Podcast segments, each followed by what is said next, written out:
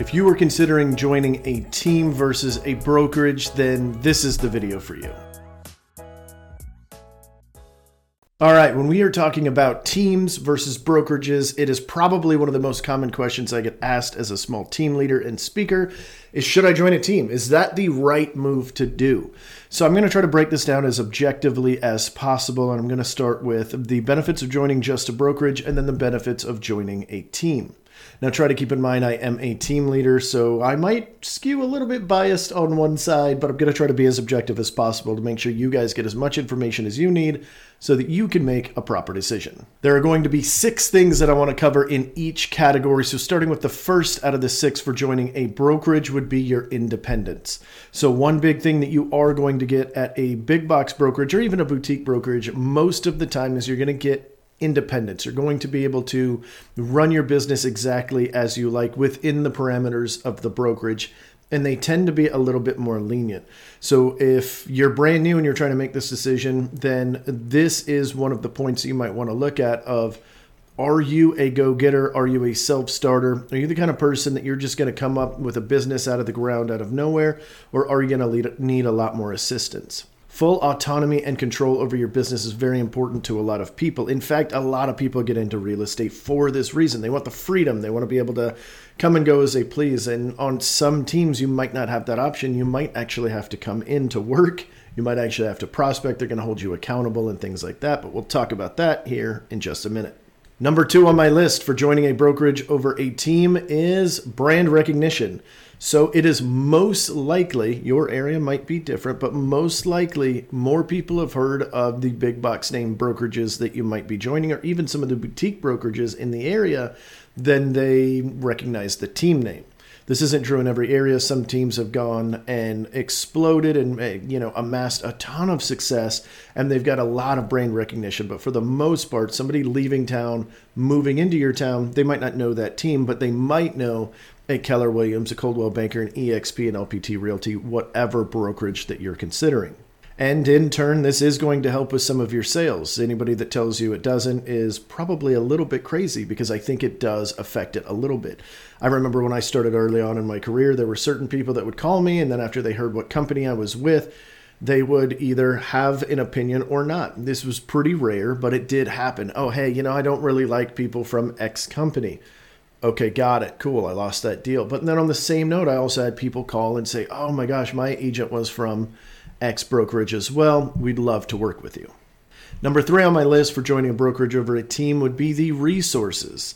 So a brokerage is going to offer different resources than a team might. Now, a lot of teams are going to offer all the resources you could possibly need in order to be successful, but a brokerage is typically going to offer a whole bunch of those as well, to include some of your marketing stuff, your signs. Maybe they have a sign person that does it for you and they take a little bit of that off your back. Maybe they have an admin person that's going to help you with some of your paperwork stuff if you are trying to go at this alone. I mean, there are tons of different options that they might be doing. And again, every brokerage is different. So you really need to make sure that you're interviewing the broker or the managing broker or the recruiter, whoever you're talking to, make sure that you are getting all of those questions answered to find out exactly what they're going to offer you to see if it fits with your business. Now, I don't have anything against any of the big brands. I think they've all done very well. That's why they are big brands. They just need to mold to your personality a little bit. So if they're not offering you things that fit with your business and what's going to be important in you in the long run, then they're probably not the best fit for you. On the other hand, if they're offering everything you need, then maybe a team isn't necessary. Number four on this list will be commission structure. In a lot of cases, it's not going to be, you know, the standard across the board, but if I'm taking a traditional team and a traditional brokerage, the brokerage is typically going to have a better split percentage. That does not mean that you're going to make more money, though. I want to make that abundantly clear. The commission split that you get is not the only thing you should be looking at. But if you are looking for a low split, you are a self-starter, you already have a good idea of what you're going to do to get into real estate and, you know, rock it out of the park, then commission splits do make a difference. You know, if you're paying twenty percent of everything you earn in perpetuity, it stacks up to be a lot of money. That's part of the reason why I left one of the previous brokerages I did. It was nothing to do with the people or the training or the services. It It was just too much money being taken in the long run. So I ended up going to a brokerage that caps, and capping meaning you pay a certain amount and then you don't pay any for the rest of the year. At the amount of production my team and I do, it just made more sense to go to a capping company so that I can take the influx of that extra money that we would generally give to a brokerage, and then we can give specialized services. But we're not talking about teams right now. This is just something to note. So if you want a great split, you're generally going to see it on the brokerage side, but not all brokerages are going to be a great split. In fact, a lot of the big box brokerages are going to start off a new agent at fifty or sixty percent while they're retaining fifty to forty percent of the deal. Now, of course, some are different. Some are going to have flat fees. Some are, you know, there's a ton of options out there, but just in the grand scheme of things, that is one thing to consider, is you're generally going to have a lower split. Number five, and probably the one that gets the most overlooked about joining a brokerage, particularly a big box brokerage or a boutique that's very popular in an area. When I say a boutique, I mean it's not a named person. It's not a Coldwell Banker, a Keller Williams, Better Homes and Garden, Corcoran Reverie. It's not one of those big names. It's, you know, Yellow Rose Real Estate from, you know, whatever town you're from, right? And one of the biggest things overlooked on this is the access to a larger network. And the biggest thing that's missing here is access to a bigger pool of agents that might be passing off referrals. So it is very common that whenever somebody is sending a referral from X state to X state, let's say I live in Florida and I'm sending one out to New York, I'm generally going to find somebody in my brokerage if I can. And it's just an affinity thing. It's just human nature, right? We, we're community-based people. We see, oh, they're in our community. Hey, there's this great so-and-so agent over there. They work for the same company I do. They're great, right? Now, that's not the case with everybody. Some people are going to go outside of that boundary. And in fact, a lot of people do. But for the most part, when you're leaving a big box brokerage for a smaller one, if you were getting a lot of referrals from wherever they were coming from, you can expect those to slow down in most cases. Now, of course, if you're going to a lot of events and you're still staying active in the community or staying active at conferences and meeting other people from different brokerages, this might not affect you that much, but it is something to consider. And number six on my list is the legal protection. So at a brokerage, you're generally going to have very quick access to legal protection if you need it. If you've made a mistake, somebody else in the transaction made a mistake, something like that, a broker is going to step in much quicker when you're right down the hall from them. When you're on a team and maybe you're separated from that broker, it is going to take a little bit longer. But I mean, in all reality, this is kind of a small one, because what's the difference? Instead of you walking down the hall to talk to your broker about a legal issue, you pick up the phone and you have to stay on hold for five minutes. This isn't one that I would make any grand decisions on, but it is something to consider, because if you stay in real estate long enough, something's going to happen. You're going to get in a bad spot at some point. It's just the nature of the game. Now let's go and move on to teams and why teams might be a better choice for you. And this is kind of my bread and butter. This is what I enjoy, what I love. I have watched teams from the beginning of my career back in two thousand fourteen all the way till now, and seeing everything that is, you know, kind of changing in the industry. In fact, I've been watching this for even about five or six years before then, when I was first considering getting into real estate when I was active duty. The bottom line here is teams are growing, and probably by twenty twenty-eight to twenty twenty, thirty, roughly half of every agent will be on a team, because they're offering such very highly dedicated services to their agents. It's it's difficult for them not to be successful if they put in any effort and try at all. So that goes with number one on my list for joining a real estate team versus a brokerage, and that would be the support that you're going to get from the team. If the team is built properly, that's a big caveat to everything I'm about to say here. It needs to be a strong team. This doesn't need to be a bunch of agents just getting together, working out of the same office space, not really helping each other, not no accountability, no lead flow, no nothing, nothing like that.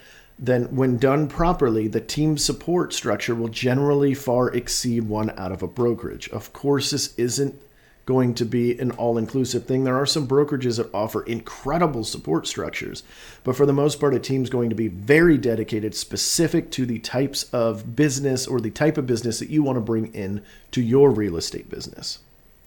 And it's overarching support for everything. For instance, on our team, for team leads, for instance, they are completely nurtured for you. They're ready to go. By the time somebody calls in, we nurture them until the moment that they're ready to go to an appointment. And then we call the agent and we say, hey, this person's ready to go. They need a buyer consultation, which will take about an hour.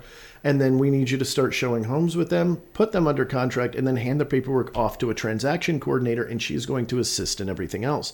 You'll still need to contact your customer or your client. um, and keep them in the loop for everything. But for the most part, about sixty percent of your job is taken away from you. You don't need to prospect. You don't need to run the back end of the deal. You don't need to set up inspections and surveyors and all of this other stuff and launch deadlines. We have a transaction coordinator for that. That's half your job right there. And it's the half of the job that most real estate agents aren't that great at. At the end of the day, people get into real estate because they like people for the most part. I'm a natural introvert, so it is a little bit different. I do love people, but I do recharge a little bit better when I'm uh, by myself or, you know, just grinding at work or whatever. But for a lot of real estate agents, they're people people. They want to be out in front of people, and that's what they should be doing because that's what you're generally good at. So leave the paperwork to somebody that's good at paperwork. It's two different types of personalities, guys. I can't stress this enough. In fact, I tell brand new real estate agents that I coach generally, get a transaction coordinator. If nothing else, you can pay them per transaction, and it's not even a risk to you. Yes, you'll make a little bit less money, three to five hundred dollars less per transaction, but it's going to take so much time off of you that you can spend that time learning and go getting to the next level, getting on YouTube, watching videos like this, implementing things that you see, because don't just get caught in the trap of watching videos like this all the time. You need to implement too, but you're implementing these strategies and now you can exceed or excel in your business even further. So instead of that one closing that you got, you should be able to pick up three because of the amount of time that you're not spending in paperwork. And then on top of that, a team will provide other resources that will be helpful to you, whether it's calling systems, whether it's Um, great strategies to make sure that you're implementing everything properly. Um, you know, a great C R M system, just all around great tools and accountability. And most importantly, leads. The faster you can get into lead flow, the faster you can get in front of somebody is the faster your career will take off. I can't emphasize this one enough because a solo agent generally takes anywhere from six to nine months to close their first deal. Whereas somebody on my team, for instance, is generally going to close one or two deals in their first two months. And that's because we have these leads ready to go. We pass it to them, and you're going to make mistakes in front of people. And that's going to help your career tremendously because what happens, right? You have an emotion when you make a mistake in front of a person versus just reading about it or hearing about it in a video. You're going to make the mistake in front of that person, and you're going to remember that for the rest of your career, right? You say something silly, you don't say, you know, you should have said, I don't know, I will find out and let you know. And you instead splurted out some answer, and then they talked to a friend, and the friend proved you wrong, and now you've lost credibility, and it makes the entire deal just a little bit, uh, or have a little bit of friction through the entire time. That's something you're going to remember, okay? We can teach you that, or we can put a video on that, but you're not going to know until you're getting in front of people. So lead flow is so important, not just because, yes, it's good, and yes, it brings in income, but also for the quickness in how um, in how you learn the real estate game. The more real estate conversations you have, the faster you will gain confidence, and the faster you gain confidence is the faster your career will take off. Number two, on a team, you have collaboration a little bit more than you would on a brokerage. Now, I'm not saying that there aren't brokerages out there that have great culture and great collaboration, because they actually generally do. It's especially culture. That is something that a lot of brokers really hammer home, and they do a very good job at. But collaboration is a different thing. When you're sitting next to somebody, knowing full well that they might be on the same listing appointment as you, competing against the same property and the same owner to try to get the same business, you're not going to tell them all of your secrets, right? You're not generally going to sit down with them and go, let's work on your listing presentation, because they are your competitor. competitor in a sense. But on a team, there's a different atmosphere. Everybody works together as a team. So when one of the team members has something that works really well, they know that they can pass that off to the next person because their business isn't generally going to cross over as it might if you were just in a brokerage, which sitting next to, you know, sitting in a bullpen with multiple, multiple other agents that are going to overhear this, right? So you're going to use that kind of stuff. Somebody's got a great strategy. It works out well. Somebody else picks it up and goes, okay, great. I'm going to pick that up and run with it. Hey, this Facebook post did really well. It brought in this client here, or this lead here. You should try it. They try it. It works out well. My point is the collaboration here is great, and it is generally a lot more tight-knit on a team than it will be at a brokerage. And number three will be increased productivity. On a team, you generally have a whole bunch of jobs split out. You remember earlier I mentioned the transaction coordinator. As I mentioned a second ago, we have an I S A team, right? And they're going to nurture these leads for a year, for two years, for three months, however long it takes until they're ready, and then they're going to pass it off. That takes out that portion of the prospecting for you. It doesn't mean you don't have to prospect. It just means there's going to be an add-on into your business where these leads are just coming in. You just pick up the phone and pretty soon you're under contract within a couple of weeks. And then I also mentioned a transaction coordinator that almost all teams, if if you're joining a team without a transaction coordinator, just look into it a little bit further. I'm not saying it's not the right way to do it. It's just a little bit scary, okay? But they've got that transaction coordinator. That should take about fourteen hours of work off of you for every transaction. This is why a lot of people get tapped out at two to three transactions per month, and then they're done. Because if you do the math and it takes fourteen hours, let's call it ten hours for easy math, you get three of them. That's thirty hours right there, and just paperwork and scheduling things and coordinating things that somebody else should probably be handling. And then this way you can go from being tapped out at three or four transactions a month to eight, nine, ten, eleven, twelve without having to hire any additional help. And so when everybody is hyper-focusing on their job, the I S As are focusing on turning leads, you're focusing on doing people stuff, getting in front of people, being the friendly, charismatic, amazing agent that you are, answering questions and negotiating. And then you pass that off to a transaction coordinator so they can do all the scheduling and watch deadlines and get organized and just put everything down on a checklist and check in on your clients and everything. When all of that happens, and of course there's more to it than this, we have more team members on our personal team, and I know a lot of other teams do. But when you get hyper-focused on these things, you get better. If you look at some of the bigger teams out there, they get even more focused, right? And they just have listing specialists that all they do is go on appointments. They don't even prospect. They don't do anything. Literally six hours a day, they're in front of people, right? Buyer's agents, same thing. You've got a lot of teams out there that do dedicated buyer's agents, and all they do, they come in, they get a list. You've got showing assistants. Sometimes a buyer's agent doesn't even need to do the showings on a team because they've got a showing assistant that's going to do all of that for them. So they can focus on finding the right deal, negotiating the right deal, putting it all together, and then getting it going to the next level. My point with this is the more dedicated and the more, you know, hyper aggressive they get in their role, the better experience it is for the client. The better experience it is for a client, the more likelihood that they're going to tell all of their friends. And more importantly, they're going to reach back out to you whenever they need to buy or sell. And that's going to kind of keep that ball rolling. In fact, there's a stat out there that says a client is worth somewhere between one hundred thousand dollars and one hundred thirty thousand dollars over the lifetime of, of you know, business, right? Or over, over a career.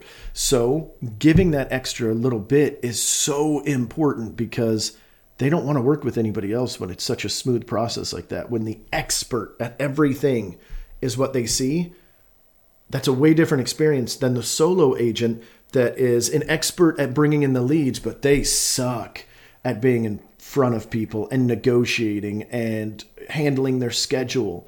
And then, you know, they're really even worse at the paperwork, so things get dropped. Like, you can be great at one or two of these things, but it's it's a very rare personality that's good at all three or four, however many as, aspects there are to the real estate business. It's very hard for you to be an expert in all of those because there's so many different personality types, and this is such a wide-ranging job. I mean, at the end of the day, this is the largest purchase that most people are going to make, or in the or in the event of a seller, it's a sale, and they want a professional. And if you've got a series of professionals that are so hyper-focused on just their little job, they get so good at it, and they're eight percent better than the rest of the market, that's a great experience for your client. Number four is shared expenses. So you're going to get a lot of extra things on a team generally. A lot of times you get your own office space. Sometimes it'll be in a bull pit. Sometimes it won't be. And there'll be marketing materials that you might not be able to get on a brokerage that you're not going to have to pay for on a team. Um, whenever you're putting in a prospecting pillar and it is successful, a lot of times a good team leader is going to scoop that Uh, expense off of you so that you can continue to just do what you're doing. You know, a lot of times we want to make sure that we see the benefit first before we take on that expense. As a team leader myself, I get that. Um, but if we see it, like, I'm going to try to scoop that off of you so that you can focus on this. I don't want you worried about payroll for your virtual assistant. I don't want you worried about, you know, um, whatever that prospecting style that's costing six hundred dollars a month. And you're like, well, it's bringing in a lot of business, but I don't want to spend this kind of money. At the end of the day, if it's positive for you, your team leader should be watching that and making sure that you're staying on top of it because it's cash flow positive for you. It's really easy for real estate agents. I, I don't know why this is, by the way. I did it early in my career too, but it's really easy for us to look at something and go, well, it's not really working, but not actually having enough data to know if that's true or not. For instance, we uh, once upon a time had a cold caller that was doing uh, geo-farming for us. It's basically, I would pick a neighborhood and I would say, hey, slam this neighborhood, call everybody in it, and just let them know that we've got a new listing on their block and to see if they know anybody that wants to move in. Well, the thing with uh, geo-farm prospecting like this, or farming prospecting, if that's how you want to look at it, is that typically the incubation time for somebody is not very short. It's not a six-month window that somebody says, yeah, I'm kind of thinking about selling, and six months later they are. That happens, but it's pretty rare. Most of the time, it's a two-year or a year-and-a-half incubation period. So what happened was we weren't seeing good trending data. We got rid of that person after some time, and then the deals started coming in from the work that she had done a year previously, right? We didn't actually get rid of her. We put her in a different position, but you get my point. And a lot of team leaders should be watching these for you. If you're cold calling and you're paying for a cold calling service or, you know, uh, a, a dialing service so that you can get these numbers, and you're three months in and you're kind of getting some appointments, but it's not super, and you, you know, it's not super successful and you kind of want to give up, a good team leader will be looking at that going, no, no, no, you're, you know, you're on the verge. Will you, will you continue calling if I pay for it? And it takes that stress off of you. All right, I think I beat that dead horse. So let's move on to number five of joining a team versus a so going solo in a brokerage. Probably the most important one that's on this list by, I don't know, a mile. And that is mentorship, okay? You can get great mentorship at a brokerage. You can get a great broker. You can get a great managing broker, a great office manager. Don't get me wrong. I am not knocking them. There are some phenomenal ones out there. But on a team, you're getting somebody that is actively in the business, or if they're out of the business, they were doing it at a high level, or they understand how to build a team to do it at a high level, which means the accountability is going to be there, the strategies are going to be there, and the quick adjustments are going to be there. One thing that agents tend to be a little bit bad at is understanding when they need to move on to something else or where they need to pivot. And a strong team leader is going to be able to do that for you, or, you know, a team structure in general, because they might have a training manager or something like that. So getting direct mentorship of somebody that's done it at a really high level and has the tools and the, the the knowledge and the skill level to make you successful at that thing is super important, because don't get me wrong, there's a lot of phenomenal brokers out there, but as you'll probably see when you're out interviewing with people or talking to other brokerages or other brokeraging managers, recruiters, whoever you're talking to, a lot of them are not in sales all the time. In fact, most brokers of big box chains aren't in sales at all. So they're getting hearsay and then they're passing it off. And that could be very, very, very, very fruitful and very successful. But having a mentor directly, you know, belly to belly, doing the things that you want to do, and then using the strategies that they teach you and taking it to the next level, and them helping you take it to the next level, is invaluable. In fact, I think a mentor should be something across the board that every real estate agent does, whether you're going solo or whether you're joining a team. You need a mentor in this game. We have an eighty-seven percent failure rate in this industry. That's a scary number, but with a good mentor, you can knock that number down tremendously. And number six on my list for joining a team over a brokerage would be a greater sense of community. Now, again, you're going to get a great sense of community at a lot of these great brokerages. In fact, one of the big box chains I was with before, um, you know, they talked a lot about like, this is kind of like a family here. And I remember when I first heard it, I was like, it's corny. And then after like a year or so, I was like, oh, great. These people are great. Like, it really is kind of like a family. You have some people you really like. Then you have the in-laws, the ones that you don't like, right? Um, but yeah, I'm joking on that. But like realistically, there was a very good culture Um, at some of these bigger bro- brokerages that I've been to, because this is my fourth brokerage after all, and several of them were big box ones. And so having that greater sense of community within your team, you know, we try to do a lot of team events. We try to do, you know, Christmas parties. We do client events. We get together and it's just more tight knit. It just makes working a little bit more enjoyable instead of having to go through the grind, going into the office and sitting around the water cooler and just BSing about that listing that you almost got and somebody else got, and you're kind of wasting time a little bit. When you have everybody working together toward a common goal and everybody's got the same mindset, the same attitude that we're here to help families or make a ton of money, or whatever the big goal is for you guys. I personally do it off families helped. Um, I'm not as worried about the volume that we do or the income. I mean, I'm running a business at the end of the day, so that is a big factor, but I'm more in tune with like the families helped. And when I bring people on board that believe the same thing, that we should be helping as many families into into safe homes and, you know, that we should be helping as many families as we can, or individuals or investors, whatever, but help as many people as we can. We're all going in that direction. It feels a lot better. And the overall community involvement is a lot better too, because we're all thinking the same and we all have the same kind of agenda and we all have the same goals. And that just makes working together a lot more fun. All right, if you made it this far and you haven't subscribed yet, go ahead and hit that subscribe button and then tickle that little bell so that you'll be notified every single time I do a new video. And if you guys are looking for something, I do have a little something for you down below in the comment section. There's a link there for you. You can sign up, um, and it's just free information. We're not going to bombard you with anything. You do need to submit an email in order to get to it. Um, but yeah, like I said, we're not going to bombard you too much. Go ahead and go down there. Um, nice little tool for you you can use if you would like. And then, of course, there'll be a playlist that pops up right behind my head here in just a moment that you can go ahead and jump in and get some other tips and kind of, you know, just see how I operate. And if you like it, you can follow, you can like, you can comment down below, whatever. I love talking to you guys. If you guys have something you're struggling with, put it in the comment section down below, and I will try to get to it as soon as I can. But for now, that's all I've got. So I guess I'll see you guys next week.